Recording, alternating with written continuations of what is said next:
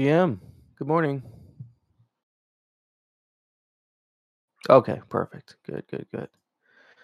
Nice. Uh, good morning, everybody. Um, happy to see everybody here on their Sunday morning. Uh, we're going to talk about a whole bunch of stuff today on our agenda. We have Hardcore, who has uh, you know he's he's put in a lot of work to get this Miro board uh, together for us. So I'm going to share that with you so you can follow along if you'd like. Uh, yeah, GM everybody. So I, I, put the Miro board in the DAO meetings chat. Um, that's where we'll be holding most of our conversation today. And um, you can also follow along for anybody who's spectating uh, on my YouTube channel or on Twitter, Aavegotchi Pacific Chapter. Um, so for today's agenda, if we head over to the Miro board,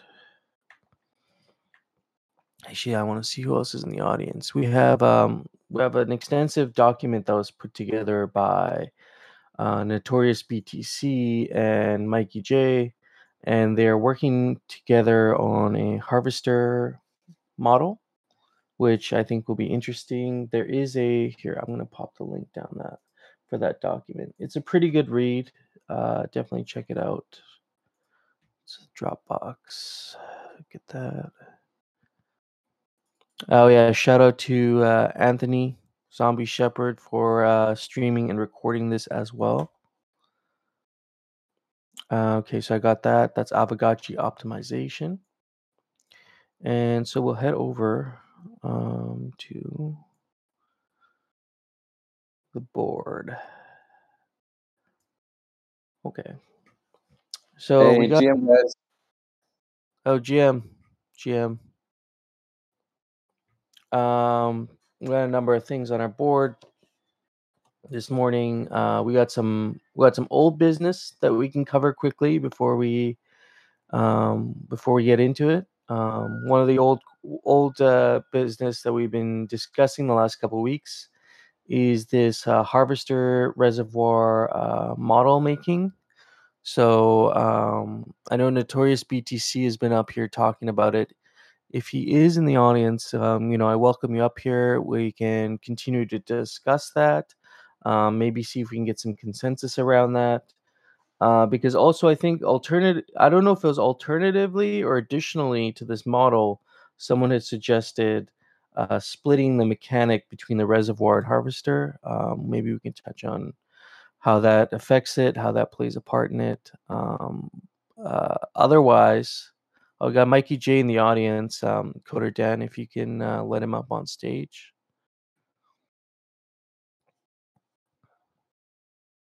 And I see if you go to the Miro board, um, the Mikey J's model has been laid out there for you guys to have a look at. Um, because the document is quite extensive. Uh, I read the the short version, admittedly, um, but the the charts and the visuals, I I do appreciate that. I'm sure a lot of you others will appreciate that as well. Um, good morning. Good morning. Hey, Hefe. Hey. Um, yeah, so Notorious wasn't able to be here this week, um, but we did make some progress in terms of getting this uh, simulation together in code. Um, so far, we've just begun to simulate the current rules as they currently exist. Um, now that the simulation's built, it's pretty trivial for us to just sort of change variables in terms of different rules that people have suggested and kind of see how that changes the outputs. Uh, for anyone who hasn't had a chance, I posted it last night. Uh, but for anyone who hasn't had a chance to look at this, I encourage you to go over to GitHub, look at the README, see how the kind of is a quick page about how the simulation works.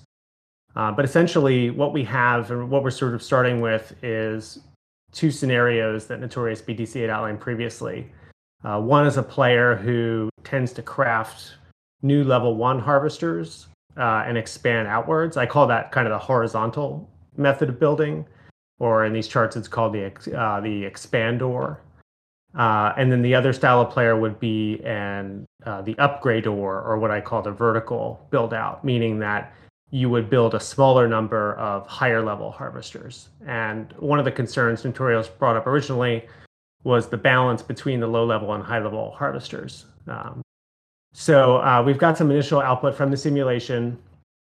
It's only a 200 day output uh, because I need to make little adjustments to the um, strategies of the two players in terms of how they play late in the game, which I just finished up this morning. Um, but you can kind of, I at least just wanted to kind of give the community a sense of you know what some of the initial results were looking like. If you really want to dive into the numbers in the GitHub and the results folder, you can see the full CSV with just about everything the script tracks uh, moment to moment. But the the charts give you the broad overview of where it's at currently.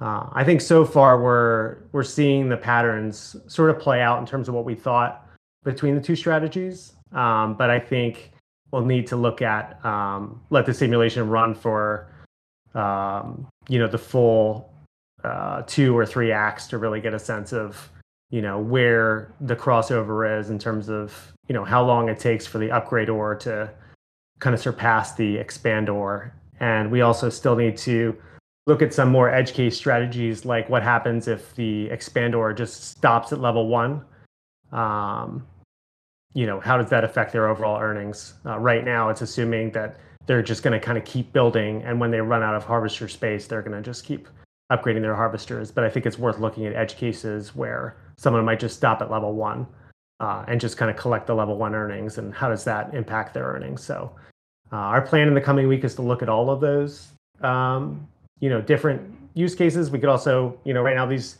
these are assuming spacious parcels, but we can certainly just run the simulation with different parcel sizes. Um, so we have a lot of variables to crunch. And I think Notorious BTC and I just need to uh, narrow down which variables are most effective to kind of compare uh, and do uh, and kind of get together a, a, concise analysis for the community of some different scenarios. So that's pretty much where we're at. I'm happy to answer any questions about the simulation or how it's going, but that's that's pretty much where I'm at. That's really interesting, and uh, really appreciate the work you guys are putting in. Uh, I'm just reading. I'm reading some of the additional um, notes that Hardcore Hardcore's put on the Miro board here. Uh, you have three archetypes. Do you want to maybe um, like touch on those and how those would play into the expandor and uh, the the other the other one that you just mentioned? Yeah, uh, let me get those archetypes up. Yeah. So There's the small um, farmer, empire builder, and the degen speculator. Yeah. So the thing about the archetypes is the archetypes, the strategy they would use in term, like I could see either those archetypes might be an expandor or an upgrador, depending upon the rule set. Um, right now, I would say it is looking like, and again, I want to just say these are very, you know, early stage results. Um, but it's looking like actually most of these players would probably use the same strategy, which is the expandor strategy. Um, they would just do it differently in terms of how they allocate their capital. Um, the humble farmer is a strategy which is more based around having sort of more limited resources at the beginning and looking at a player who which is honestly you know where 99% of players are which is hey i have a certain amount i can invest in this uh, at some point i'm going to exhaust that and i'm going to have to wait for income to reinvest um, these simulations we're running now um, again we can we can configure this in any way but just to kind of limit the different different variables and scope uh, it just assumes that these bots they start with pretty much unlimited funds um, just so that we can compare the two on an even keel. But ultimately, in a final report, we would look at someone who has more limited funds, like the humble farmer, um, and just kind of see what their progress would look like throughout the course of the game. Um, so, yeah, if that makes sense. Yeah, for sure. Um, yeah, I'm actually just looking at the charts here for the expander and the upgrader. So if you guys want uh, a visual of what he's talking about, uh, head over to that Miro board. It, it has it all uh, displayed out, so you actually can understand um, what's what's going on here. um, the document is is quite long, but uh, I'm gonna I'm gonna have a crack at it and actually try and read the whole thing. the The short form was actually really interesting. Um, I'm just reading this part about bots here, where it mentions all the roles the bots can do, and uh, I think that's also um, something to definitely take into account while probably this model is being built. So it's good that you guys are thinking about that. Yeah, and if, if um, anyone thinks of different, you know, bot edge use case strategies, I mean, obviously we can fill in any number of strategies, but we're also trying to limit the number of variables so that, you know, the data yeah. is sort of digestible. If we start having bots with like 20 different strategies across three different parcel sizes across four different rule sets, it's just going to turn into a nightmare. But if anyone thinks there's certain edge cases we should be taking into account, uh, by all means, let me know, um, and we can create bots with those rules. And then in terms of um, you know next steps what we're going to do is then tweak the rules of the game a little bit in terms of some of the things that have been suggested in terms of uh, changing the harvester crafting recipes or um, putting spill on the harvesters instead of the reservoirs or limiting the number of harvesters per reservoir some of the idea some of the more prevalent ideas that have been proposed that seem like they would be technically feasible so uh, if anyone is concerned about getting you know any any one particular idea looked at that I haven't mentioned, um, you know, just let me know and, and we'll see if we can work that into the simulation as well. Okay. Um, and so my question is, um, with this model, once it's you know refined, uh, finalized, it's fully functional. Is this model more a tool to inform Pixelcraft as we're developing the Gotchiverse, or is this something that we need to implement before the harvesters even get released? Because I imagine this probably has implications on uh, supply and uh, you know how how people are going to approach strategy or is this more to inform pixelcraft as we move forward uh, i mean i think it serves both use cases right i mean i think the, the model is flexible moving forward so if some harvesting rule change is proposed six months or a year from now this is something we can go back to and adjust the model and you know see what the output is um, so it's to help really inform. I mean, I know Pixelcraft has their own um, simulation in house. Um, CoderDan has mentioned, but this is you know good for the DAO to to have uh, for now and for the future. Um, so the hope is that it'll help. You know, again, because there have been proposed changes, harvesting changes thrown around in the in the DAO forum. This is a good way for us just to like look at, you know, what those would actually mean for the game uh, as a whole. So Okay, good to know. Good to know. Um, I know there was an. Uh, I don't know if this was alternatively mentioned or additionally mentioned, um, but the uh, the split mechanic between the reservoir and the harvester. So I believe right now uh, the spill radius and the spill rates only attach to one structure, and I think it's been suggested I don't know if this directly ties in with the modeling that you're doing, but it's been suggested that these two be split between the reservoir and the harvester. Anybody can correct me if I'm wrong, but I think that was a discussion last week that was kind of loosely tied to this.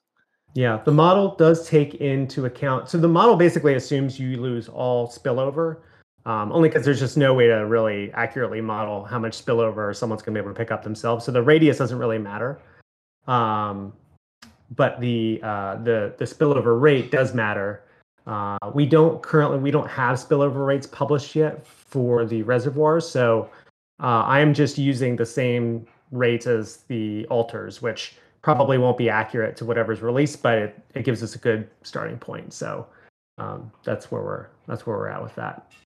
But the radius wouldn't impact the model, just the just whatever the spillover rate for harvesters ends up being, or reservoirs okay. rather. Yeah, and the model right. can can certainly put the um, spillover based on the harvester level rather than the uh, reservoir level. So that's that'll be something we'll model out. Yeah, excellent. That gives me a really good idea. Um, does anybody in the discussion uh, have any questions in regards to the model? Um, I'll take questions from the from the chat if you guys have anything specific. Uh, but I think we've I think we've gone over this as it's being developed, and uh, I'm really looking forward to the final product. Uh, you know, it's gonna, like you said, it's gonna really be a great tool for the DAO to use to inform some decision making and and you know some discussion around specifically harvesters and Alchemica harvesting. Um, Do you have anything else um, in regards to your model? I just wanted to make sure we touch on it for today and, and maybe get an update, which was great. Yeah, no, no, I appreciate the opportunity to just give a progress update, and uh, we should have a lot more to share uh, next week. Uh, Notorious BTC will be back on the grid, and uh, I'll be working with him this week and on the final, the final report. Okay, yeah, thanks. Thank you for you. that. Thanks.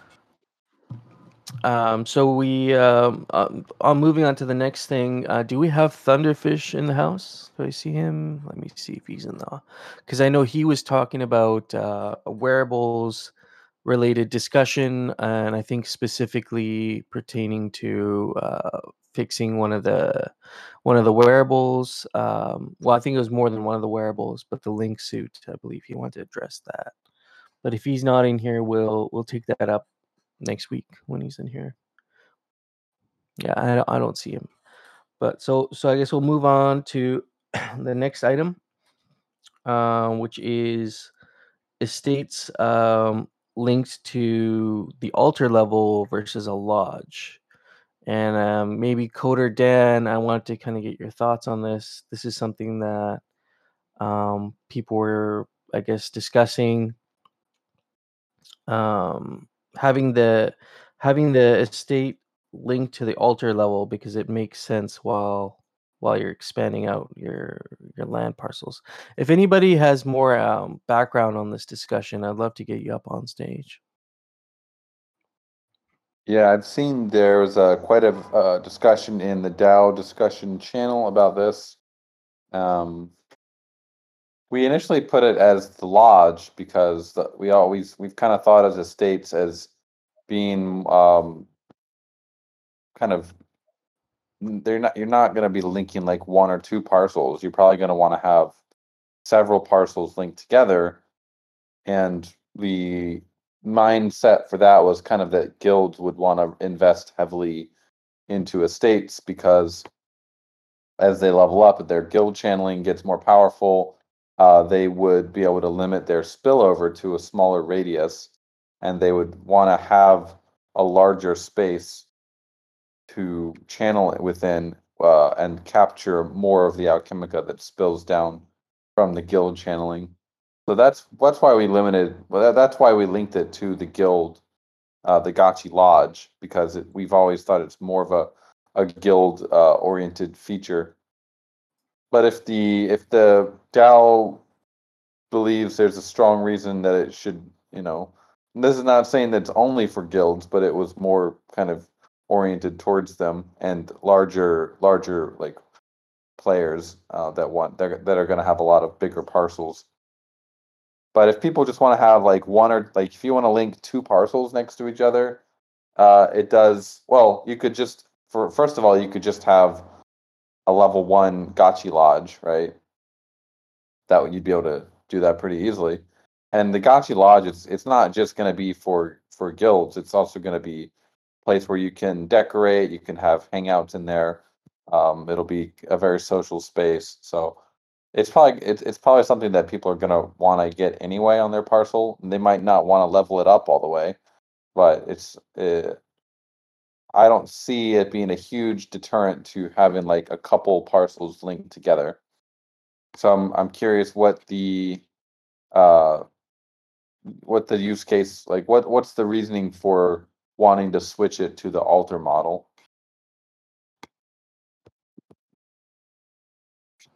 I'm reading here what hardcore. Yeah, see. Um, yeah, he's put the he's put the price up for the L1 Lodge is about eleven thousand FUD, so 160 Ghost. Um, I guess he makes a good point about you know the interparcel space in a humble estate is is quite a bit. Um, which you know if you walled it in, I guess would make for, make for a pretty good net if you Mhm. have a busy area. You know, uh, he's yeah, 33 percent of the estate would be free interparcel land. Um, I guess in, in my opinion, you know, what you're saying does make sense where the the lodge should be tied to estates. Um, because I guess it is more for guilds, but I think the argument for having an altar would maybe be it's more favoring individuals who might want to link only a couple parcels together, maybe not like a whole bunch of them. You know, a couple Mhm. humbles. Uh, maybe you link like six or seven humble parcels together uh, and have a little mini estate. You know, So I mean, what's the problem we're trying to solve with this this uh, modification here? Is it we're trying to save players money, basically, or uh, I mean, is that the main the main reason? well, I guess to make the the make to make the uh, the state feature more obtainable, I guess for someone who might Mhm. not want to upgrade their their lodge to high level so they can link more humble parcels together, for example. Yeah, I mean, the other way to do that would be to say, right now, I think it's every level gives you one more parcel that you can link. Maybe that's uh, too stingy. Maybe it needs to be two per per parcel, uh, two two parcels per level with the guild. I mean, that would be another way to go about solving this problem. Because with the altar, it's a little bit tricky because I mean, I think a lot of people are going to have a level four to five altar, and so that would make basically mean they're they're able to create an estate by default with uh, without any extra work. So I mean, maybe that's maybe that's what the community wants. Uh, our, our our perspective on that is a guild is kind of an extra feature, and so there's a little bit of a an investment to get that feature in in getting the guild. Maybe the so so maybe if if it's we're, if we're only trying to link like three two or three parcels, maybe just having a level two Gotchi lodge can accomplish that that purpose. Maybe uh, like I'm my meaning is maybe we're too stingy on the number of parcels that can be linked.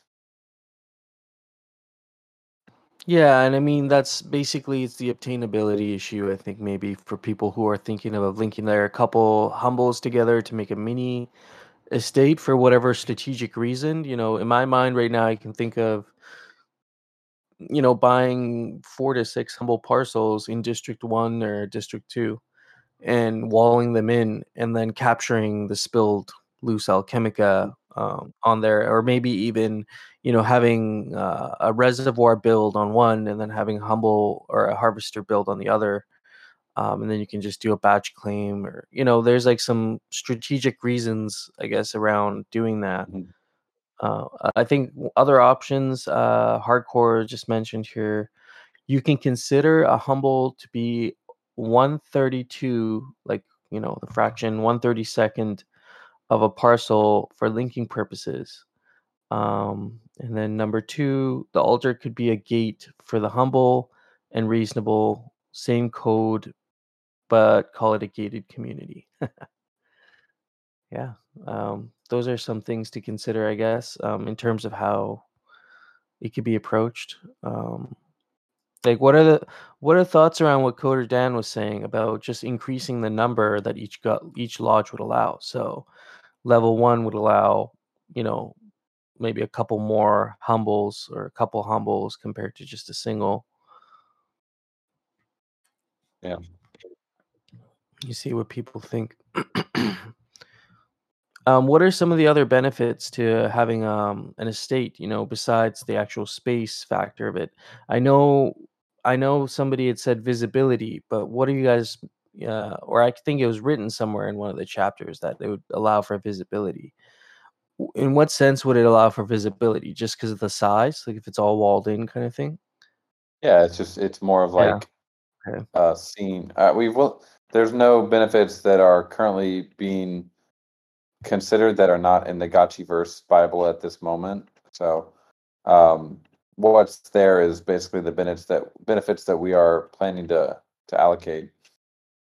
Um I think the the biggest benefit is just being able to wall off space because the Gotchiverse is built on this idea that when you channel, some of your channeling is going to spill over to the nearby people that's going to enrich them. So if you're planning to build an estate and wall it off, yeah, you're capturing more for yourself. The people near you are going to be capturing less. So uh, it is it you know it's a a bit selfish to do that, and which is fine. That's it's it's perfectly rational to do that. um, and that's part of the game. So that and that works for alchemical channeling. Like once you've gotten to a level, if you have a level nine altar and you have a big big estate, you're basically going to capture 100% of the alchemica that is going from your from your uh, altar, and your altar can channel once every 24 uh, once every hour. So that's 24 channelings that can happen in that walled off estate. So to me, it just seems like there should be a cost for that kind of selfish behavior. And it's this is again, this is not saying selfish behavior is bad. It's just there should be a play play cost that is uh, added on for for doing that, in my opinion. Uh, okay, because it is, I guess, uh, not going against, but it's a little bit different from the general idea of um, channeling uh, and spillover is that everybody's sharing it with everybody else. So if you're going to be the guy who wants to keep it all to Yeah. himself, then that's fine, but you're going to have to pay the ape tax on that, I guess, is the way you guys look at it. Pretty much. Yeah, Uh, Dr. again, Wagme makes a, I was just going to say, Dr. Also makes a quick, uh, good point. goes forever. So once you've Oh, go ahead. Sorry. I think your audio is a little I I got. I'm on a bad I'm on a bad Wi-Fi connection here, so I might just it might be rough. You guys can go ahead. Um, I was just gonna say, Dr. Wagme makes a good point. Um, is it possible to allow varying numbers? For example, a level one lodge could connect 16 humbles, eight reasonables, but two spacious.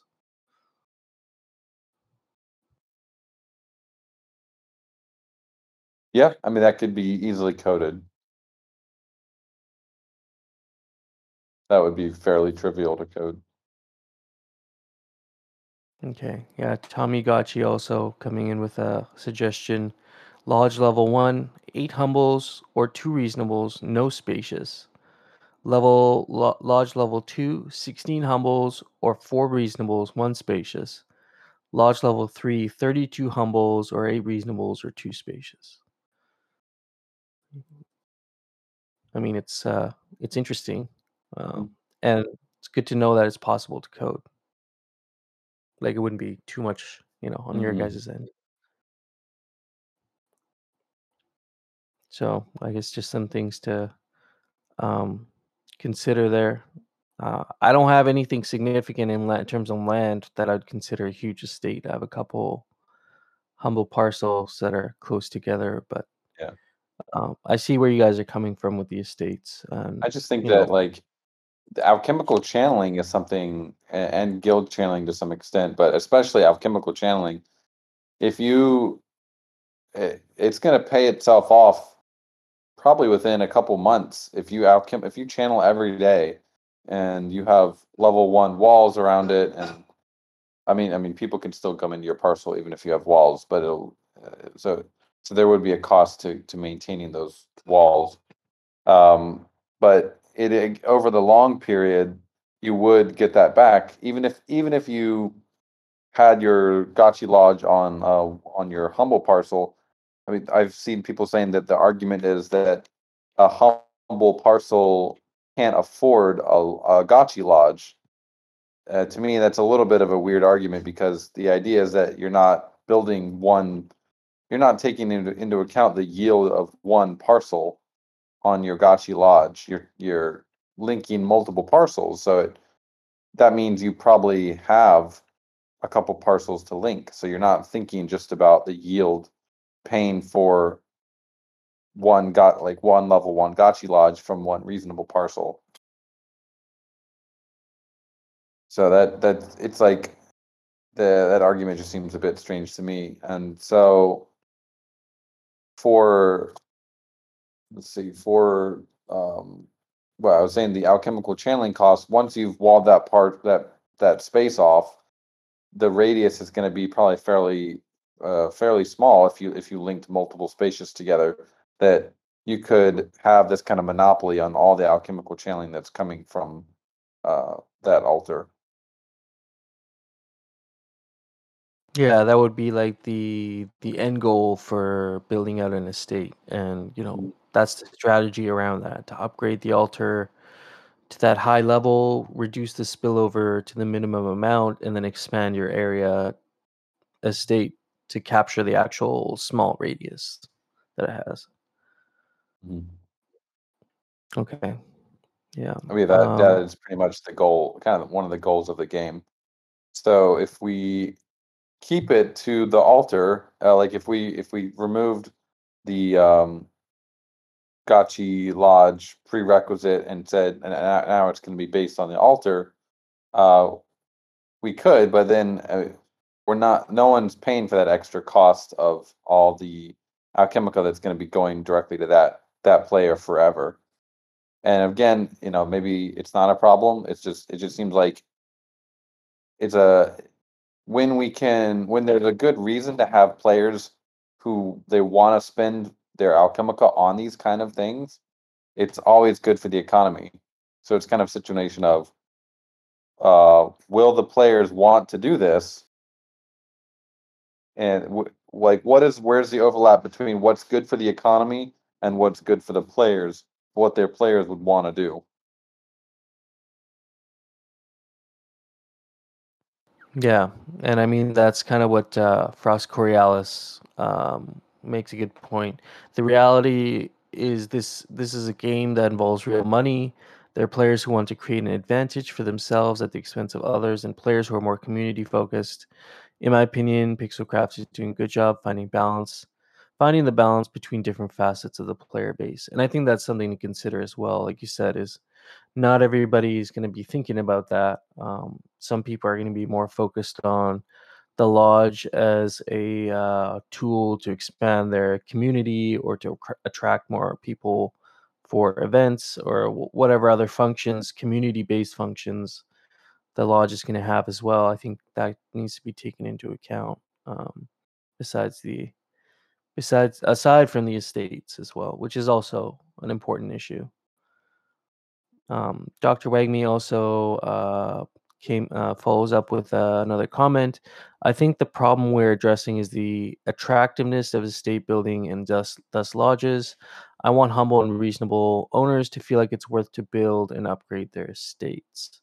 So um, I guess this would be like a secondary use case to the main intent of the initial use case, which was for larger guilds to uh, wall in large adjacent parcels to reduce and while also reducing spillover um, uh, and so like this is what we're talking about is kind of a secondary use for for the main behind the main idea of what these were meant for Mhm. um, and I, I guess that's not to say that there's we're removing utility from the lodges um, in terms of what they can do like you know the estate building is just a minor part of what the lodge is meant for right It's like one Yeah, aspect, it's like one facet of it. yeah. The lodge is it's also a very social area. We're we're planning to add features, uh, lodge chat, showing off various like NFTs within the lodge itself. And I think there's a lot of things that that can be done with the lodge to make it just a fun social space. So there might there there's going to be some incentive to want to have a lodge on your parcel anyway. So there you really have you have the guild channeling aspect, which is a financial incentive. You have the estate building aspect, which is kind of a mix between social and kind of uh, a flex, like flexing off your big parcel. And then you have kind of a pure social, which is like having your buddies over in your guild and chilling in the inside the guild, showing off your NFTs inside, ha- curating that space. Okay, so I mean, what I could see happening is people start building the lodges, they see all the utility of it, they get really involved with that, and maybe they, maybe some players just don't even care, you know, about the estate aspect of it, if that's just one facet of what the lodge can really do. And Mhm. it sounds like the other use cases you mentioned are going to be much larger use cases for the lodge, um, more more relevant to the to the majority of people. Um, and maybe that's the way it was supposed to be from the start. Yeah, if we take away the estate building, I mean, uh, you're you're going to be left with the guild channeling, and then we you're just probably not going to see as many guild uh, gotchi lodges. That would be one one aspect. You'll you won't see as many, and then also the, you won't have any sinks from the gotchi lodges being built. So that's just a little bit less um, of a sink for the economy. Yeah, exactly. Um, actually, there was another comment made by Hardcore. Uh, the bubble up solution will probably make it so that trapping Alchemica inside your estate is a power Mhm. move. And I could see that another that being another reason for people building the smaller estates, um, simply for the strategic reason of trying to capture the bubble ups. Yeah, I think that's that was an interesting point that he made. Yeah, very very good point.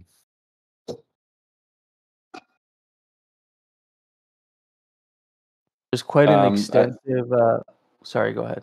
Go ahead. I was going to say there's some discussion about having like a different rule set for humbles and reasonables versus spacious. Uh, I we try to not do that kind of stuff because it just seems like it's like making the spacious owners um a different class of like citizen within the Gotchiverse. I would prefer if we just have one one rule set for for uh, all types of parcels.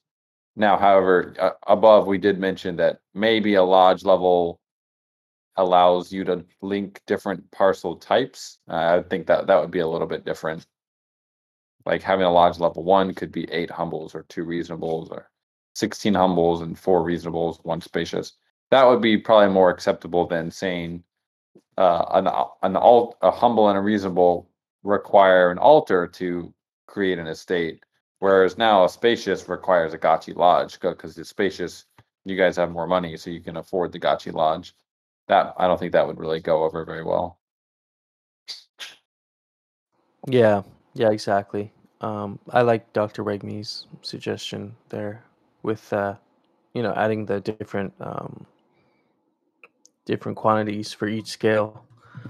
Um speaking of speaking of bubble ups, is there could we get a little bit more like uh color or background on you know how bubble ups are going to work? Uh, maybe get some more details on that. Um, like is there going to be a release schedule for when these bubble ups happen? Will it be sporadic or um, is there like a specific allocation of Alchemica just for bubble ups? Um, are those some of the things you guys have kind of? Um, is there any consensus around any of that stuff? Uh, there is a specific allocation, uh, part of the gameplay um, allocation that we have. As far as when and how to use it, uh, there's really we have not really done any research on that on our side yet. There's just been there's too many other f- features that we've been super focused on trying to get. Obviously, this launch uh, done, and then the harvesters reservoirs, and then the traits, and then finally the Gotchi Gotchi Lodge. That's pretty much the order. So um, if the DAO wants to, you know, continue discussing how to how to handle the the uh, bubble ups, the kind of this idea kind of came from the DAO anyway. So I think um, it'd be great if there's more discussion on on where you would like when when uh, what what kind of schedule and then how much you'd like to uh, do it over what kind of time frame. Um, yeah, I mean, I get I have a little idea around this one game I used to play. I can't remember that. I think it was Albion, but basically they had a moon in the game, and it was like the the release schedule for the treasure drops were based on like the phases of the moon. Um, oh, sorry, just a side comment there. Uh, I see Hardcore has his hand up there for getting on stage. Um, but this game had a uh, mechanic for the phases of the moon, and whenever you would get like a full moon uh, for that couple days, you would have the drops happening. So everybody kind of expected a certain time of the month there would be like some sort of an event that would ha- be happening. And it would never be the exact same days, but it would kind of shift. So maybe like it would shift by like a couple days every month um, and then and then people get this opportunity to get all this loot. Like and maybe that could really maybe that could really play into the lore of the Gotchiverse. Like maybe the the you know the Alchemica under the Gotchiverse is a little unstable, and like Yeah. every month or so, there's a little bit of underground activity, and some of it bubbles up to the surface.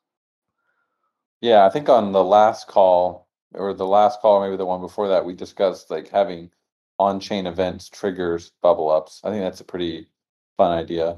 If someone gets liquidated or if there's a big some kind some sort of on-chain event that could trigger them, that would be pretty cool. But I do like the uh, event kind of a an event that everyone knows is coming.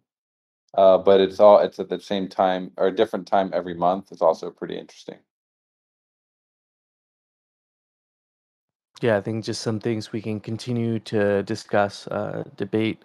Yeah. Um, yeah. Uh, so I'm just At this stage, my. we're we're mostly focused on kind of lapping up all the Alchemica that's coming out, making sure that there's not too much Alchemica coming out that's gonna put too much sell pressure on on the price of Alchemica. So that's kind of the main priority because if if the coins start going down a lot, then it's gonna kind of become a death spiral. So main priority right now is just to ensure there's there's actually um, more demand than than there is supply for the Alchemica, I believe at this point, which is really great. So we want we kind of want to keep it like that until there's uh, until the there's more stuff to spend the Alchemica on within the game. becomes more fun. Like there's fun stuff to do that that doesn't isn't yield oriented. It's more fun oriented. So Axie Infinity is just having this uh, realization now, and it's kind of destroying their game. So we, we want to make sure that from the beginning, not everything that you can spend your Alchemica on is going to be yield oriented. Yeah, it's like that idea of I think the way you said it was Veblen goods. I guess it's like things that uh people just hold Veblen. just to Yeah. um for just because it's cool to own, you know. It's like uh a Rolex is no different than any other.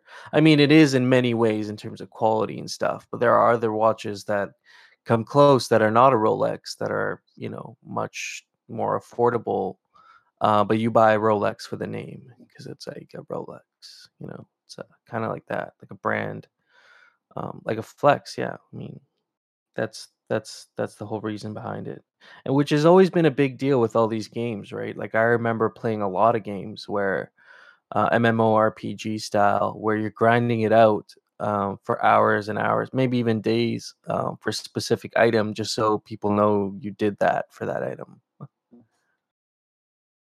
Yeah. Um, so we have uh, one more. Th- uh, we'll have a couple more things here. Um, land three.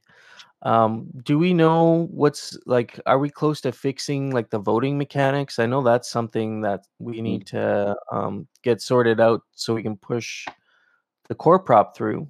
Um, but from my understanding, it's pretty much passed, right? Unofficially.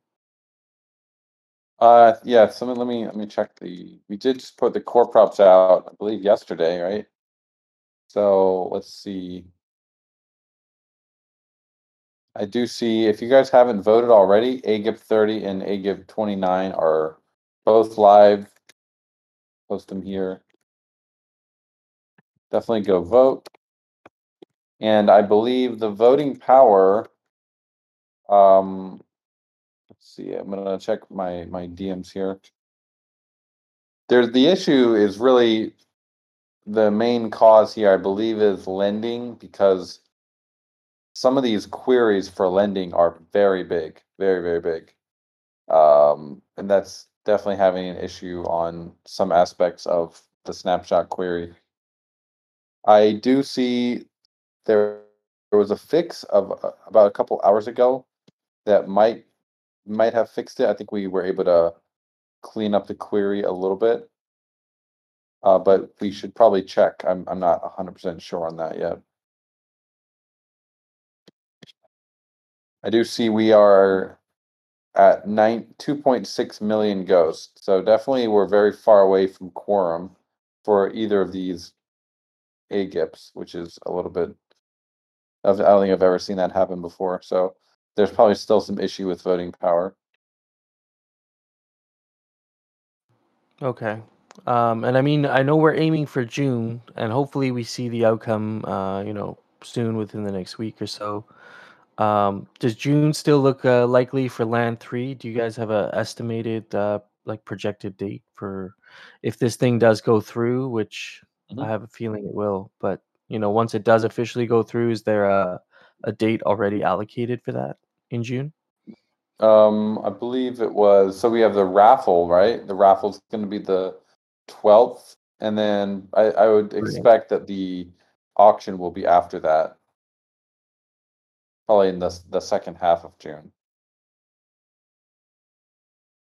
I'm, uh, I'm a so we- little, I guess I'm a, I'm a little curious about the land. I guess the, um, the main impetus behind that is now that we un- obviously have too few gotchis to, to channel all parcels uh, in one 24 hour period.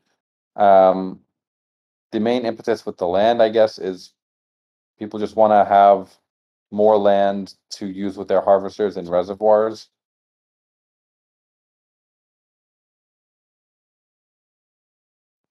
Yeah, from my understanding, um, that was some of the conversation that went around that. Um, also, the fact that I know it had been mentioned that you know if we can get a high utilization rate for the current amount of Aavegotchis we have, that there there would be plenty of Aavegotchis to farm additional land. Um, but that's you know we still have to see that um, actually materialize.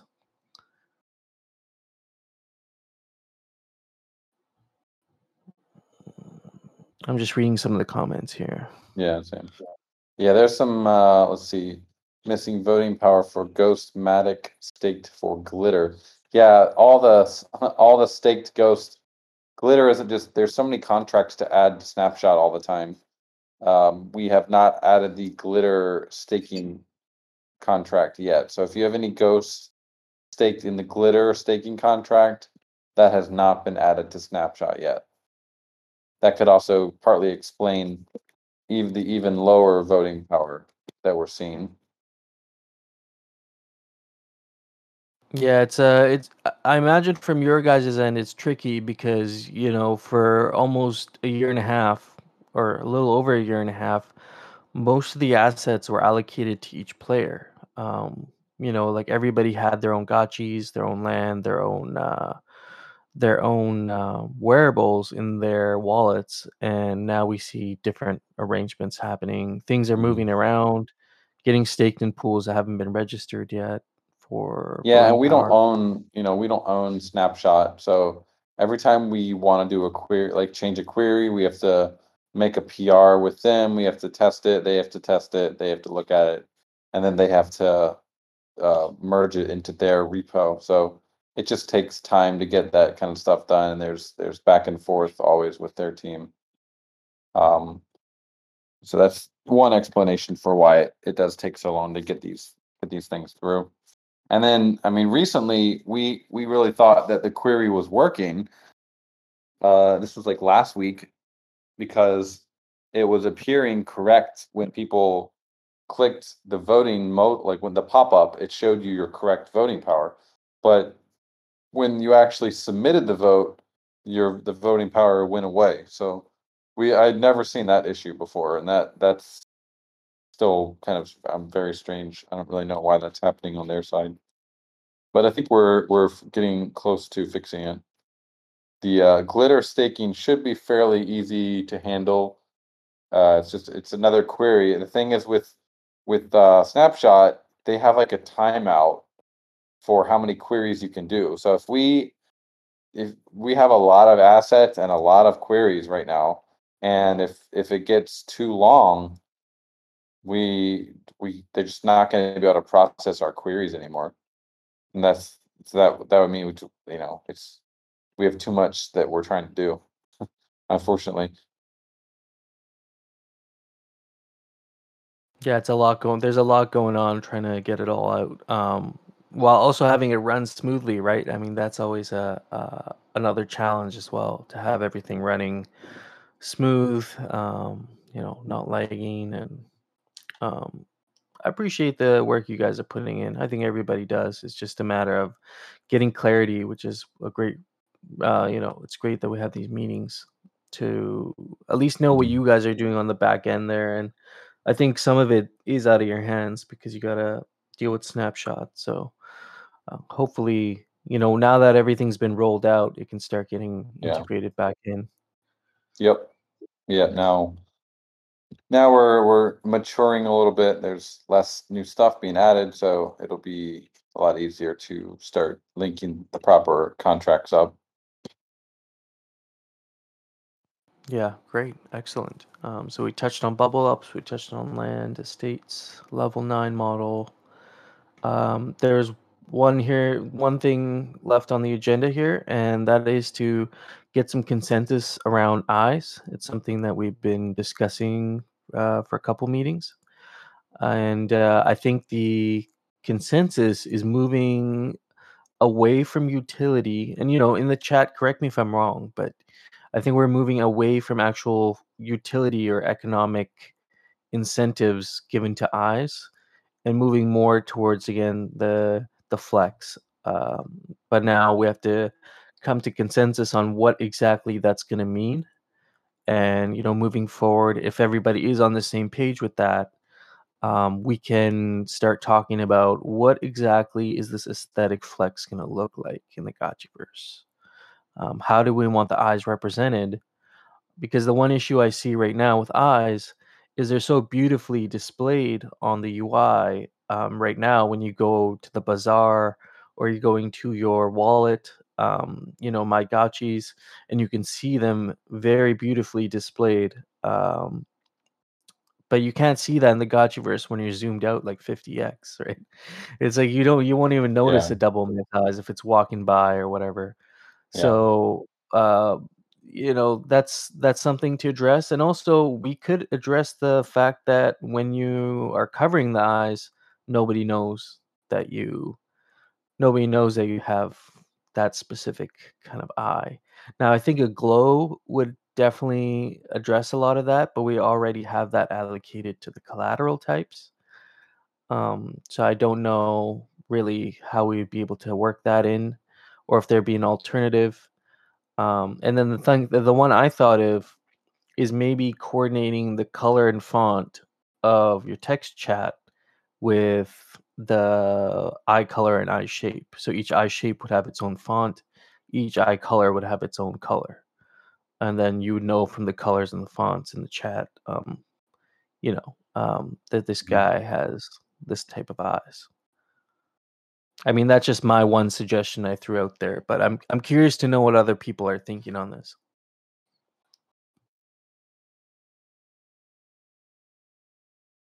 Yeah, I know hardcore is kind of the lead on the DAO side about this. Yep, here we go. So, yeah, we got some. Last time we talked about kind of like being able to shoot out kind of like a bat signal with your eyes in the shape of the collateral. Oh yes, that was another one actually. That's one I didn't mention. Um, is the the collateral or sorry, the eye color being uh, associated with the laser color, and then maybe the eye shape is associated with the bat signal per se. You know, that would be really cool. It would add some extra life and color to the Gotchiverse too. I think. But let's see, we got some comments here. Um, hardcore. We could do the eyes as a layered thing that evolves with time as we find things that they can modify in the verse. We add it as appropriate. Over time, it will grow and end up meaning more and more. Simply doing a cool thing first um, and then promising there's more later is exactly the kind of collector speculation bait that the eyes deserve. I see where he's coming from with that. Um, it's it's just feeding more into the speculation, which is exactly what the the eyes are were from the start. You know, they weren't associated with any of the traits, and they also were not upgradable. So the eye shape and color that you get, that's what you get. Um, that stays with your Aavegotchi for life. And so maybe they can be other things tied to it, like um, I've had this idea of quests. You know, you guys do. You guys will eventually be having some sort of quest Mhm. uh, in game, and maybe the eye shape and color are also tied to that. Maybe this could be used as a gating function again to get gotchis to work together. Like maybe you need to have one double myth eyes in your crew to be able to finish this quest. Um, because you need to unlock uh maybe you need to unlock something with your laser eyes, and it only works with that one eye shape and type. It doesn't have to be double myth eyes, but it could be whatever eye shape and type, and you have to go find uh, that gotchi either in the rental gotchi lending and rent one to do your mission, or you could uh, um, you know find somebody in your guild that has those eyes. Uh, this is this is very common in other games too, like World of Warcraft, where you need to have a certain player who has uh, specific items to to get into a dungeon, or you know you need a you need the special key from a different quest. Um, these like gating functions are pretty common in other games, and uh, you know I don't see why we couldn't implement that here too. Yeah, I've been thinking about it a lot, like what what other games do, because it's like uh, most other games don't have a core feature like eyes that is something that you can't change forever. Um, like they might have, okay, you're a you're a barbarian or you're an archer, you're you know you're a necromancer, but those aren't they're not flexes, they're just character types. This is a very uh, interesting little mechanic that we have here. There's not a I can't really think of a lot of precedents for it. Maybe in the games that I've played at least, but it, maybe you guys have uh, more ideas for other games that that have this type of like flex. One game I used to play, they had a baldric. Uh, it's like a it was like a sash that you had. You would get that sash as you leveled up. Basically, if you're like if you're level 10, you would have like the level 10 sash, or level 50 would have like a really nice level 50 sash. But again, that's like linked to the progress of the player itself, not something that you're born with. Yeah, yeah, I see the point. I mean, they, I don't, I don't think there's room for the eye, eye traits to be upgradable because then I think people would be, I think they might get upset if they have specific OPIs and you know they're they're not going to be as OP anymore. Um, prophecy, prophecy's posted two images, um, some ideas he has. Mhm. Abstract uh, for eye shape. A simple variation in spread adds greater variety and gives options to create an aura, an area of effect, gotchis versus single opponent DPS builds. Uh, we can carry on to guide weapon specs. So this is this is tying the eye shape into um, like battle utility, while the lasers and with dedicated range weapons. Yeah, so this can help shape newborn gotchis and the type of warrior they want to be as they level up.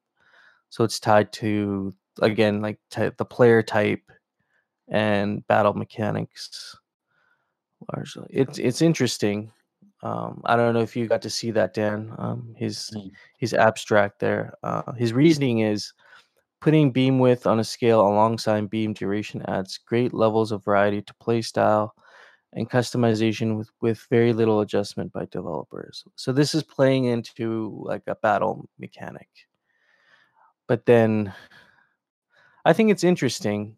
The only thing I would say is it it adds another layer of um, complexity to the battle mechanics, which we don't know yet. Like, I really do want to know more about how exactly the meta is going to sh- like form around the battle mechanics before we start adding more battle mechanics to it. Yeah. Yeah, But I do think that's a great that. idea. We're we're going to be having a we have a, a very very lengthy combat design doc that uh, Neon Kong has been preparing, and uh, it's there's definitely a lot more stuff in there that we probably won't end up having, uh, but we we're going to be going over that most likely next week, uh, and and kind of confirming the things that we like that is doable on the dev side without without uh, a, a huge amount of work, and uh, that the community would like, and then uh, that'll be in a future chapter of the Gotchiverse Bible that will be open to then to community feedback. So yeah, I, I think we adding more stuff to the battle system at this point really is kind of just going to complicate things even more.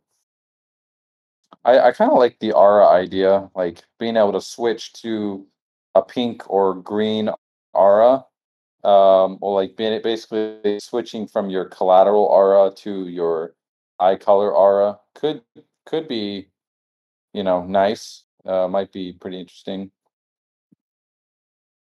because an aura is something that's very very obvious that people can see. Yeah, yeah, definitely. I, there's a lot of there's a lot of engagement around the eye traits uh, discussion. You can definitely tell.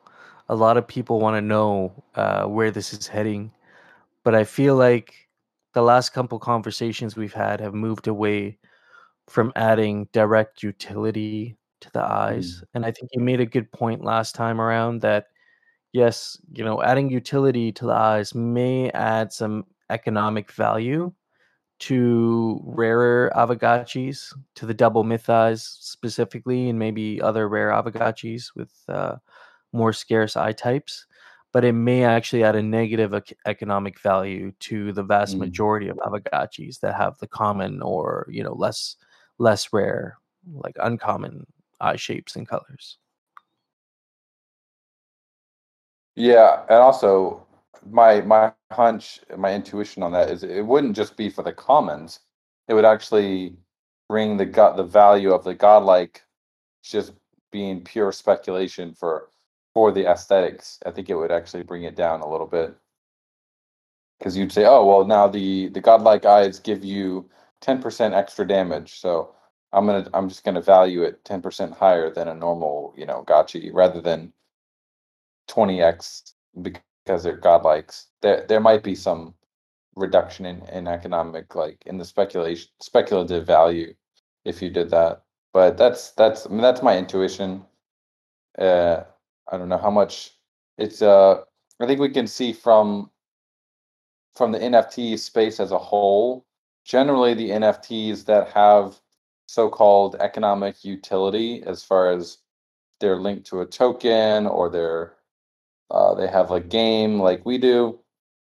If they start out as a no utility token and then they add utility later, I generally think it, it doesn't really help their economic value. They generally the they kind of tank after that. I think Cool Cats is a good example that uh, after they added in their game, it seems like the floor price has gone down a lot and, and their tokens like basically dying. Whereas the ones that don't have any utility, the punks, uh, kind of the apes, um, it's one called like Ether Rock.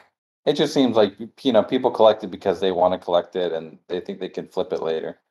There's no thought about utility, so that just seems to be my observation of the space in in, in whole. Yeah, and I guess some of that uh, is baked into the Aavegotchi then in terms of the eyes is you know the the traits themselves the the four battle traits they're not speculative they're very much um, this is what you get this is what it will do Mhm. uh, as more Yeah. information comes out the eye traits are like well what could this be right i mean it doesn't it doesn't stop another game developer from adding opness to the eyes in their game whether it's a mini game or whatever they want to do with it um, that could be Yeah, yeah. implemented but yeah but I guess from Aavegotchi themselves, it's this uh, speculative, um, you know, looks rare. Well, it is rare, verifiably, but it looks rare um, factor. So um, I guess that's one thing to not forget is other game developers. You know, if they are making a mini game, you know, if I was to make a mini game, I'd definitely add some special OPness to the double myth eyes or the more rare gotchis, maybe they get a special weapon or something. I think that'd be kind of fun. But Yeah. that's that's I guess not something you guys want to implement as a core developer of the Aavegotchi. Yeah, it, if it's linked like to making the gotchi super OP, just because just from birth, it it seems like that would be. It's just, I don't know how healthy that would be for the game, like the overall game long term. And I also like that speculative nature. Hardcore makes a good point. We, we could also just speculate wildly forever, and PC could sneak attack, ship us little cool things that are tied to something I related every six to nine months. Yeah, exactly. And I mean that ties back in with the calls back to the quests. Like, I'd love to see you guys do a quest where you know you need to find a specific eye shape, eye color to to help you finish the quest or something. You know, um, Mm. and I think maybe it would add some more. Uh, um, you know, collaboration to the game. It's like you have to go find a group of gotchis that'll help you with the quest. Um, so I guess it Yeah. leaves the door open that way.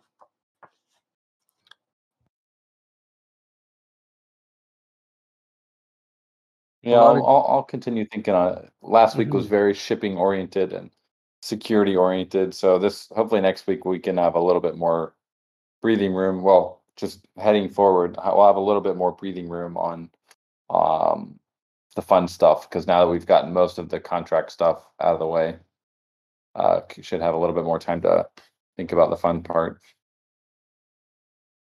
Yeah, yeah, it's going to be a lot of fun to see these develop, and uh, looking forward to other people's, uh, you know, just the general feedback on this as we, uh, you know, as we keep developing, building this out. Hey guys. Um, good morning, Harambe. Hi. How's it going? Good, good. How you doing? Very well, sir. really good. I actually had a side note. I know Yannick brought up uh, the eyes having wearable effects. I've had this idea brewing in the background, and I kind of wanted to get Dan's technical opinion and get some brain juices flowing with the DAO. So uh, I think it could be a really good token sink and add a lot of depth to our wearables. But I'm worried about the token types and uh, how it could be implemented. If it would have to be like something off chain. I'm, I'm, I'm just not very versed technically, but my idea is essentially gems that could be found or crafted in the Gotchiverse. So the use would be enchanting wearables with enhancer stats. Each wearable would get X number of gem slots. You know, you could think Diablo or any other type of game like this. Uh, depending on what the community consensus is, different Alchemica could work with different effect modifiers. This could add you know the avenue for new leveling systems like enchanting gem cutting and mining. There could be random event ore veins that are similar to bubble ups. So these random mineable nodes could pop up and have a small percent chance of yielding an uncut gem when you mine them. But normally they'll only give alchemica of their deposit type. So that'd be like a rarer case to get the gem. And uh, you could use blank installation to cut the gems. Alternative you could use an item to cut it uh, we could have gem cutting level rise with each interaction. So the higher uh, your gem cutting, the higher quality cut you can make, and the high and or the higher gem class you could work with. So when it comes to enchanting, um, I was thinking that we could use the wearable buffs such as like life steal and stuff like that, and give a small percentage. The more you enchant, the higher your level goes, and the more potential buffs you unlock. Or do we just want enchanting level to have access to every buff, and the level just has an effect on how extreme the buff could be? Uh, I was thinking gem type slash cut quality and enchanting level could uh no, I repeating the same thing there. Okay, uh, certain gem types could be exclusive with certain buff types. So we could say like there's a lot of FUD enchantments or KEK type enchantments or something. And um, the Alchemica amount required will vary for different enchantments and scale up. I'm not sure the math on it to make it a you know fair and balanced and for the massive P pay to earn world that's coming. Uh, the Alchemica will be burned like in crafting, and a Chainlink VRF call will occur to determine the enchantment roll. So I'm thinking like basically the buff amount here, maybe the buff type. Maybe we, you know, we actually say like you could randomly get the lifesteal buff or more damage to walls or range power. And then a side thought, disenchanting possibility. Um, so I, I'm just wondering like the technical implementation uh, implementation on the uh, Yeah. The token types though from you because I don't want to make this whole written up Yeah. document and you say, yeah, we can actually change, you know, the effects of wearables, but I could see this making more people want to burn Alchemica. It gives more variation in the PvP aspect. So like and, and I think we should be able to sell these wearables with these buffs on them. So it might make the unenchanted wearables worth a little less, I would say, but I, I think it would give a lot of value to people who go out of their way to enchant them. That's yeah. It. Thanks, um, guys. So the wearables uh, are ERC 1155, which means they don't have their own token IDs. Uh, at least that's yeah. The the main difference between 721s, which are like the Aavegotchis, the parcels, and 1155s, which are the wearables, the installations, the raffle tickets, is those are more they're called like semi fungible because they don't have a token ID that is associated that you can develop and build stuff on. It's they're all the same type, just like they're basically like ERC20 tokens, except they're uh, they have a little bit extra metadata. That's the main difference. So if you if you said, okay, I want to enchant a specific um, waifu pillow with like a certain gem, that would be pretty well. You you could do it the gem would have to be a 721 and the uh, waifu, so the waifu pillow would basically be linked to the gem, not the other way around. The complexity was when we would need to then take that 721 and link it over to the Aavegotchi so that you know that the Aavegotchi is wearing the enchanted uh, wearable. That would be the, the hard part. And that would be pretty pretty complex to do. I think so. Uh, one one way you maybe could do it is the gym would like Aavegotchis could just have slots. Yeah, I was wondering if that was a good workaround too. You know, um, I do like the idea of it being on the wearable, but I could see, you know, it doesn't seem yeah. like there's an easy workaround. Appreciate you explaining that. Like an, it would be like an extra wearable that's just for for gameplay stuff, like a gem. You can say, okay, you got each gotchi has one gem slot they can they can equip, basically. That would be one way to do it. It's just you wouldn't have the the coolness of saying like, oh, this weapon is imbued with with this simple gem. So yeah, I just see it as like a way we could introduce, you know, like those mining aspects and other things because I would like it to become a full fledged RPG. Like yeah. me personally, I, am a gamer. Like uh, you know, uh, I like the most advanced and the new type of games, and I see you know with designer Dave on the team, this going very far in that direction. I could see you know 40 man like dungeons and stuff like that where you have to coordinate mm-hmm. with you know a lot of people, and that's what's going to keep people here playing. Yeah. Like not just the farming, you know? Definitely. Anyways, thanks guys. Yeah. Appreciate it. Yep. Yeah, thanks. Yeah, interesting. Uh, time says, don't we have eight more slots? Yeah, we do have a couple more slots that we can use. So if we wanted to add uh, a gem slot, basically, that would be very doable, I think. And and you know, it sounds like Harambe's put a lot of thought into this. This is uh mm-hmm the way it strikes me is this could be an evolution of gameplay rather than initial you know the initial gameplay that comes out with wearables and like the battle mechanics yeah uh, this could be like a layer that gets built on top as you know once we have things figured out with the basic battle mechanics um, yeah it's like even uh, diablo diablo 2 they didn't have what they called crests right i think and then Diablo 2, the BAL release introduced the the crests, the kind of the, the different recipes that you could do with that. So I think it's there's definitely precedent. Even Axie recently, they didn't used to have crests and stuff, but they recently introduced them into their their new version. So I think it's definitely something that it's a little bit more complex. It adds a little bit more depth to the gameplay, uh, and it's definitely a good thing for like an expansion. Yeah, yeah, exactly. Um, it'll be interesting to see that if it plays out. Um, there was one more thing. I know you got to go soon, so try and cover everything here.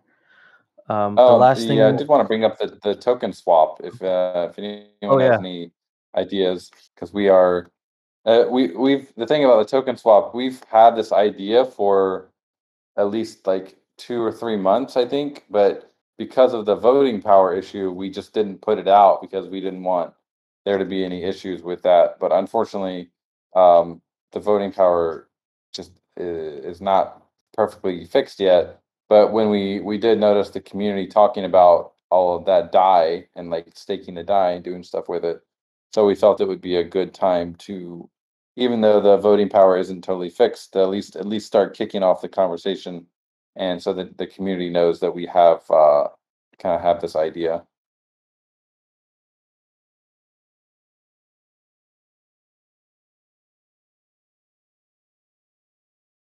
I'm just looking at it now.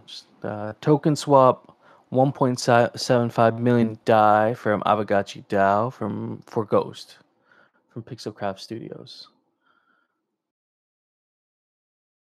Yeah.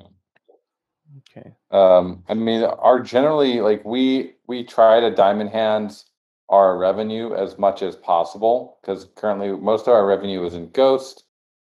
Um, we have also, we have recently the new Alchemica stream that is quite significant. If you know if Alchemica can hold its price up, um, we we don't really want to have to liquidate that. Obviously, the Alchemica at this state liquidating it would would not be very good. The Ghost is also something that we really don't want to liquidate if, if unless it's totally necessary. And so that's why we have the idea for the uh, the token swap. But the thing about currently our revenue is majority in tokens. We don't have revenue in ETH. We don't have revenue in DAI. We don't have revenue in fiat. Um, we are working on some merch. Uh, can potentially do some. Uh, we can you know sell merch in the future with with the app with Aavegotchis. That would bring in some some fiat revenue, which would be very helpful. Uh, but until that's up and running, we are very very fiat poor at this point which is uh, it's an, a definitely interesting problem to have. Uh, we just it, we know you know we do know that the curve is kind of a source of revenue just in general for our ecosystem that doesn't uh, doesn't affect anything if it's if it's sold. So uh, I think it's a very cool opportunity that we have here.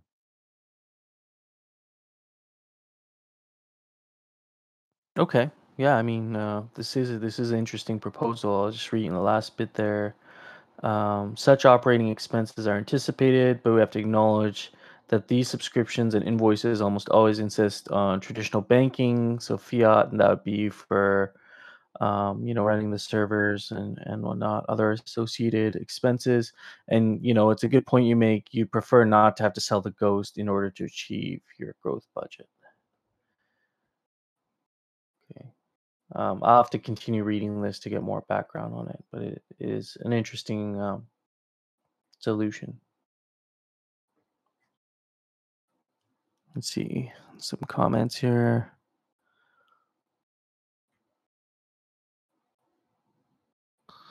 Mikey J is Yeah. offering to host the game servers in exchange for Ghost. Yeah, I mean, our setup is to, to do this kind of um, one instance, multiple server kind of setup that we have. It's it's not like we have one game server or two game servers running. We have an entire fleet of game servers that are bi- built on Kubernetes that are auto scaling and and like uh yeah, just going up and down. So it's not something you can just say, oh well, why don't you you guys just add add a game server, right? It, it's it's just not that simple. I wish it were, but uh,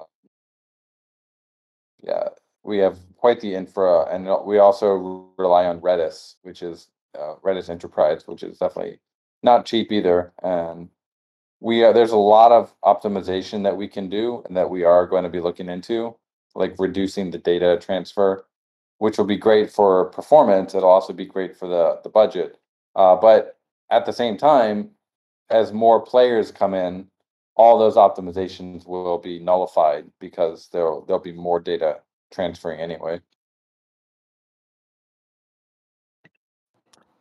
M Sanchez World has a uh, a question there. What about equity crowdfunding? He says uh, this is usually where companies fundraise to VCs, but equity crowdfunding would make us the investors. Yeah, um, we we have not really talked about that a lot. It'd be a lot of our user base is American, like the player base is American, and so any any sort of sort of that kind of stuff just puts a target on our back even more for from the SEC. Um, so that's why we really haven't gone with any of that kind of uh, like path forward. So we, Yeah, we, are- we also we're also quite we're fairly anti VC as well, which uh, I mean, some VCs are great and they add a lot of value, but there's a lot of them out out there that just they just get on your books and then they don't really add much value. So we're very very um, conservative about the VCs that we would we would have. And and frankly, we don't really want to have v- VCs on the books at this point anyway. So that's that's why we did propose the uh, the token swap option. Doing an equity would, I mean, it would further complicate things a lot. Um, we would, yeah, we definitely Yeah. prefer not to do that option at this point. Mm-hmm. Okay. Uh, Dr. Wagme has another interesting question. How much runway does 1.75 million give PC? Right. So um, at our current burn rate, which is, so we spent, we have a couple major. We're, we're mainly focused on the infra stuff stuff here because our we're moving to more. Uh, more of our team is going to be taking ghosts, which is great. Uh, so really, this is mainly focused on infra. Um, last month we we paid Redis uh fairly fairly big amount. Uh, we're talking uh like double double digits. We paid AWS double digits, and so I would say uh, 1.75 mil at the current burn rate would be about. I would say uh, if we just stayed at this rate, and we didn't have any new players coming in, and we didn't do any optimizations, it would probably be about 18 months because we're spending I would say, uh, well, no, uh, probably more like 20, 22, 23 months, maybe 24. Because the Redis was upfront for, it was kind of a flat fee that we pay them uh, until we use it. And the, whereas AWS is a monthly fee.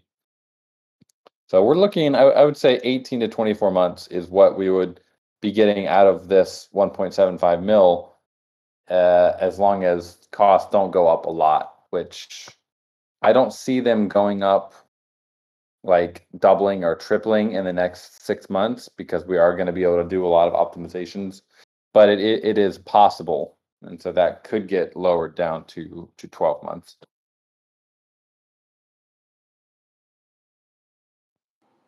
That's good to know. Help very helpful information. Um, I'm gonna I'm gonna take a deeper read into the token swap, but it makes sense to me. Um, and yeah we don't want to have any i was just going to say we don't have we won't we don't really want to have debt on our books like taking loans out because eventually you need to pay that kind of stuff back even if it maybe not maybe not for like there's like negative interest loans uh i'd, I'd have to look more into it but oh some some defi fancy stuff. With that kind of stuff i mean it's cool but there's there's always smart contract risk and we're really just trying to have uh a, some safe funds that we know we can rely on um, and keep make sure that the Gotchiverse is going to stay on for for a long time. That's why we're not really that interested in like doing loans on stuff because you never know. Smart contracts, the devs might introduce a change, and you know, smart contract might get hacked. Then we'd be in a bad situation. yeah, don't want to compromise there. Um, yeah, so just continuous discussion there in the chat about uh, about um, this 1.75 million go- uh, DAI. Um, I wanted to just touch on quickly a, a point that Hardcore uh, had brought up about possibly doing um, a tournament slash like leaderboards for uh, channeling and collecting alchemica as a way of Mm. You know increasing engagement but also maybe increasing some uh, friendly competition between between the guilds uh, you know channeling and collecting alchemica and maybe that could be a segue into the glitter Mm. leaderboards uh, what are your thoughts on that about creating um, a more of a competition you know around collecting alchemica and more specifically between between the guilds and the game Um, is there a post on that? I haven't read this specific post yet. Like, so you're basically saying a leaderboard for collecting alchemica, and which would allow you to have better guild channeling. Yeah, I mean, he didn't give me specifics on it, but just the idea of creating this competition around Alchemica collecting, and maybe it is tied to some sort of uh, some sort of a reward, you know, um, whether it's on a weekly basis or a monthly basis, uh, as a way of creating more engagement between the guilds. I don't think there's an official post been made on it yet, but there should be. Um, and Okay, when there yeah. is, I'll definitely bring it up. But just wanted to get your initial thoughts on it. Um, I mean, I think there's benefits we could give away. We could do. We have uh, about how much ghost? There's there's like seven million ghosts, I think, sitting and waiting for uh, being to be used in the game. So it doesn't. We don't necessarily need to give away more alchemica for people who are earning a lot of alchemica already. There could be some sort of leaderboard for you know which how much alchemica have you collected and there could be some some ghost rewards or something like that that would be Yeah, an that'd be interesting cool. one use case for for the ghost that's there Yeah, that's a good point. Uh, Hardcore says he's going to make a proper pitch for a leaderboard system, and then we can kind of dig deeper into that uh, moving forward. Uh, you know, moving forward the conversation. Seven million ghosts. Yeah, that's a lot. That's going to be committed to our ecosystem. Um, Mhm. It's going to be interesting to see how that gets utilized. Um, so we got some couple more talking points. Uh, we already talked about uh, spill rates, uh, glitter. Maybe we can talk about the the glitter token and the utility you guys are seeing for it initially on launch. Like now that everybody's stacking their glitter, what are Mhm. some of the primary use cases you see for it aside from you know speeding up? I guess speeding up the the build times would be the primary initially, That's but what are some of the other yeah. ones you guys are well it's that's the main one that's Okay. we really haven't advertised much other utility for for glitter glitter rather than that uh, that's the main utility for it and then future utility there will be other ways to spend it within uh, the game but we're not quite there yet that's going to take a little bit more development to to get to that point. Eventually we want we want it to be um in game you, you can where you can deposit your glitter in game and use it kind of like an, as an in-game currency in in addition to the alchemica. Because uh, one issue with alchemica is that uh, each gotchi has like a carrying capacity and you can you can't really go over that amount. So there there's an inherent limit to how much alchemica a gotchi can be holding in its pocket at any any moment which could kind of limits what options it can be what um, kind of actions it can take with that alchemica. And also you if eventually you'll be able to die in the game and if you die then your alchemica would get dropped. So that's another thing. Um, but so for, for glitter the idea with glitter is that we want to actually have it as a a currency that can be deposited into the game that can be used within the game that's tied to your player wallet address rather than the gotchi so even if the gotchi dies your glitter would still be available in in the game for you to use. Uh, so that's definitely some upcoming utility that glitter will eventually have. And uh, as far as glitter for replacing friends, for potentially buying raffle tickets, uh, I think that's a it's a very interesting idea. We just need to think about the volatility of glitter and how how we want one glitter you know how how we want to value that as far as a raffle ticket because it's always fluctuating if uh, if we say okay one raffle ticket is 10 glitter, um, you're kind of tying at that point you're kind of tying the value of glitter to a raffle ticket which is a bet on the future and so it could maybe it would it might actually end up like hurting the value of glitter because it's being tethered to that specific thing. Uh, so, so i think we should be careful with that as well even though we definitely want to have a token that can be used for staking and we're, we're doing that with glitter. Uh, but for thinking about the speculative aspect of like the future um it, we we would need to think that think a little bit deeply as a community about the implications of using glitter for that purpose Yeah, that's a good point. Um, do you foresee friends and glitter coexisting going into the future? Um, in terms of you know friends being used for raffle tickets exclusively, and then glitter being used for everything else, like in terms of uh, utility in the game, and then speeding up the structures. Like, do you see them well yeah we would we would love to just have one we would love to have like Yeah. one glitter versus having friends and glitter um but we just need to make sure that i wouldn't i wouldn't want glitter's value to be brought down as, as far as basically becoming the value of, of a speculation on a raffle ticket and and the market kind of determining that versus saying what it's actually supposed to be more is the value of the upgrading which is how fast you know how much glitter you need to to upgrade something but i think it's it's still way too early to make that call yet we haven't even started using glitter for its first purpose so i think we should wait and see a little bit longer. And once glitter is live for spending, which it should be very soon, um, we'll start to see more of the value that pe- that the that players are going to place on it.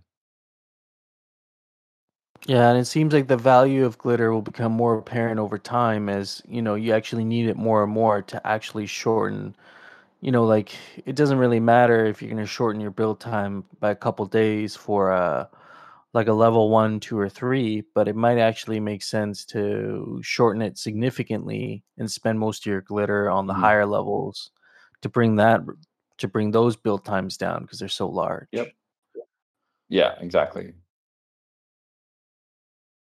Okay, that's a good point. Um, so yeah, we'll we'll keep an eye out for that. And uh, so there was some speculation that friends would be going away after this last two raff these last two raffles.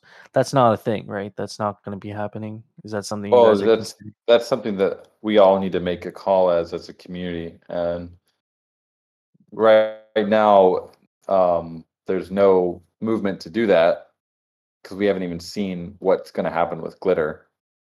Uh, but I would say it, there could there could be a possibility for sure uh, that glitter could just be good enough that it can kind of take the place of friends and um, really what we're trying to do with with friends is incentivize liquidity provision and glitter is doing a good job of that already i think um, I, I haven't checked the recent tvl of the pools but i think anyone have some numbers that'd be, it'd be good to see that uh, last time i checked we were at like see uh, ghost if you got a Quickswap here i think we were at like 200k in some of the pools Ghost FUD. Quickswap has a terrible UI for looking up the TVL. Yeah, I know Yeah. you guys were saying you might make some upgrades to that later um, to display the TVL. Yeah, so yeah, yeah, yeah. We are definitely planning to do that. Uh, I, I have to look into how Quickswap is calculating their their TVL, but you can definitely see there when Glitter launched, uh, the TVL in Ghost FUD it went up from 40,000, 42,000 up to 215,000. So very, very nice increase in TVL there. Wow, that's incredible. Um, and I, you know, I anticipate that number will keep going up um, as more people realize the need for the glitter token. To, you know, those DGens out there, they're not going to be okay with uh, waiting a couple days, so they'll be spent. Yeah. um, oh man, there was something I had a point I was gonna make, but it's it's gotten away from me now. But that's okay. Um, so the that kind of gives us a good idea on where we're heading with glitter, where we're heading with friends. That's something for the community to think about. Do we want future utility of friends to exist, or do we should we start thinking about some other way to represent the raffles and uh, you know minting tickets and whatnot? Um, I personally, my opinion, just right now, it could change, but I think they could both coexist. Like I was worried about uh, friends inflation over time before the glitter announcement that we're getting more people in the game, more staking happening, more friends being minted, or more tickets being minted from friends. And so the chances of winning an item, I figured, would be going down over time. But if there is a certain allocation going into glitter staking um, and not into staking for friends, then maybe that could work out, you know, still provide an opportunity for for you know just anybody to enter some raffle tickets and have a decent chance at winning Mm. rather than it becoming a whales game of uh, who has the most tickets. Uh, yeah so that was just my two cents on that. And then uh, lastly when gax. When are we thinking i mean is this uh, months out or is this something that we'll see when we have like uh, a launch with harvesters where like Mhm. what's the timeline in general for that So currently, our main um, dev muscle as on the front end side, contract side, de- like a GAX is pretty easy to implement because it's really just forking uh, a, a, a DEX. We've pretty much already done it. The main work is on the front end side. Um, we are working on a full reimagination of the Aavegotchi front end UI um, called V2 and that is something we're aiming to launch in June. That's taking up quite. That's going to be consuming a lot of dev time next month. So probably after that is done, I would I would expect uh, the GAX to be launching. That would be the next big product that we'd be we'd be putting out. So that'll probably be. I would I would expect the GAX would be a July August thing. Because I mean we we have a decent. The Quickswap is is decent. It works. Not really. There's. I'm not happy with it in many many ways, but at least it's working for now. We we really want to get this V2 done because it's a quite a big upgrade to the usability of the site. It's going to help help a lot of people with navigation and like learning and onboarding. So once that V2 is done, we will then. I mean, we'll be working on the GAX in tandem as well as far as the design of it, but uh, it's gonna. It's, still a couple months out, I think. Yeah, good to know. It's still early develop. Well, not early development, but you guys have many iron irons in the fire here. So I guess you can only Yeah. ship so many things at once, right? I wish we had four coder Dan sometimes.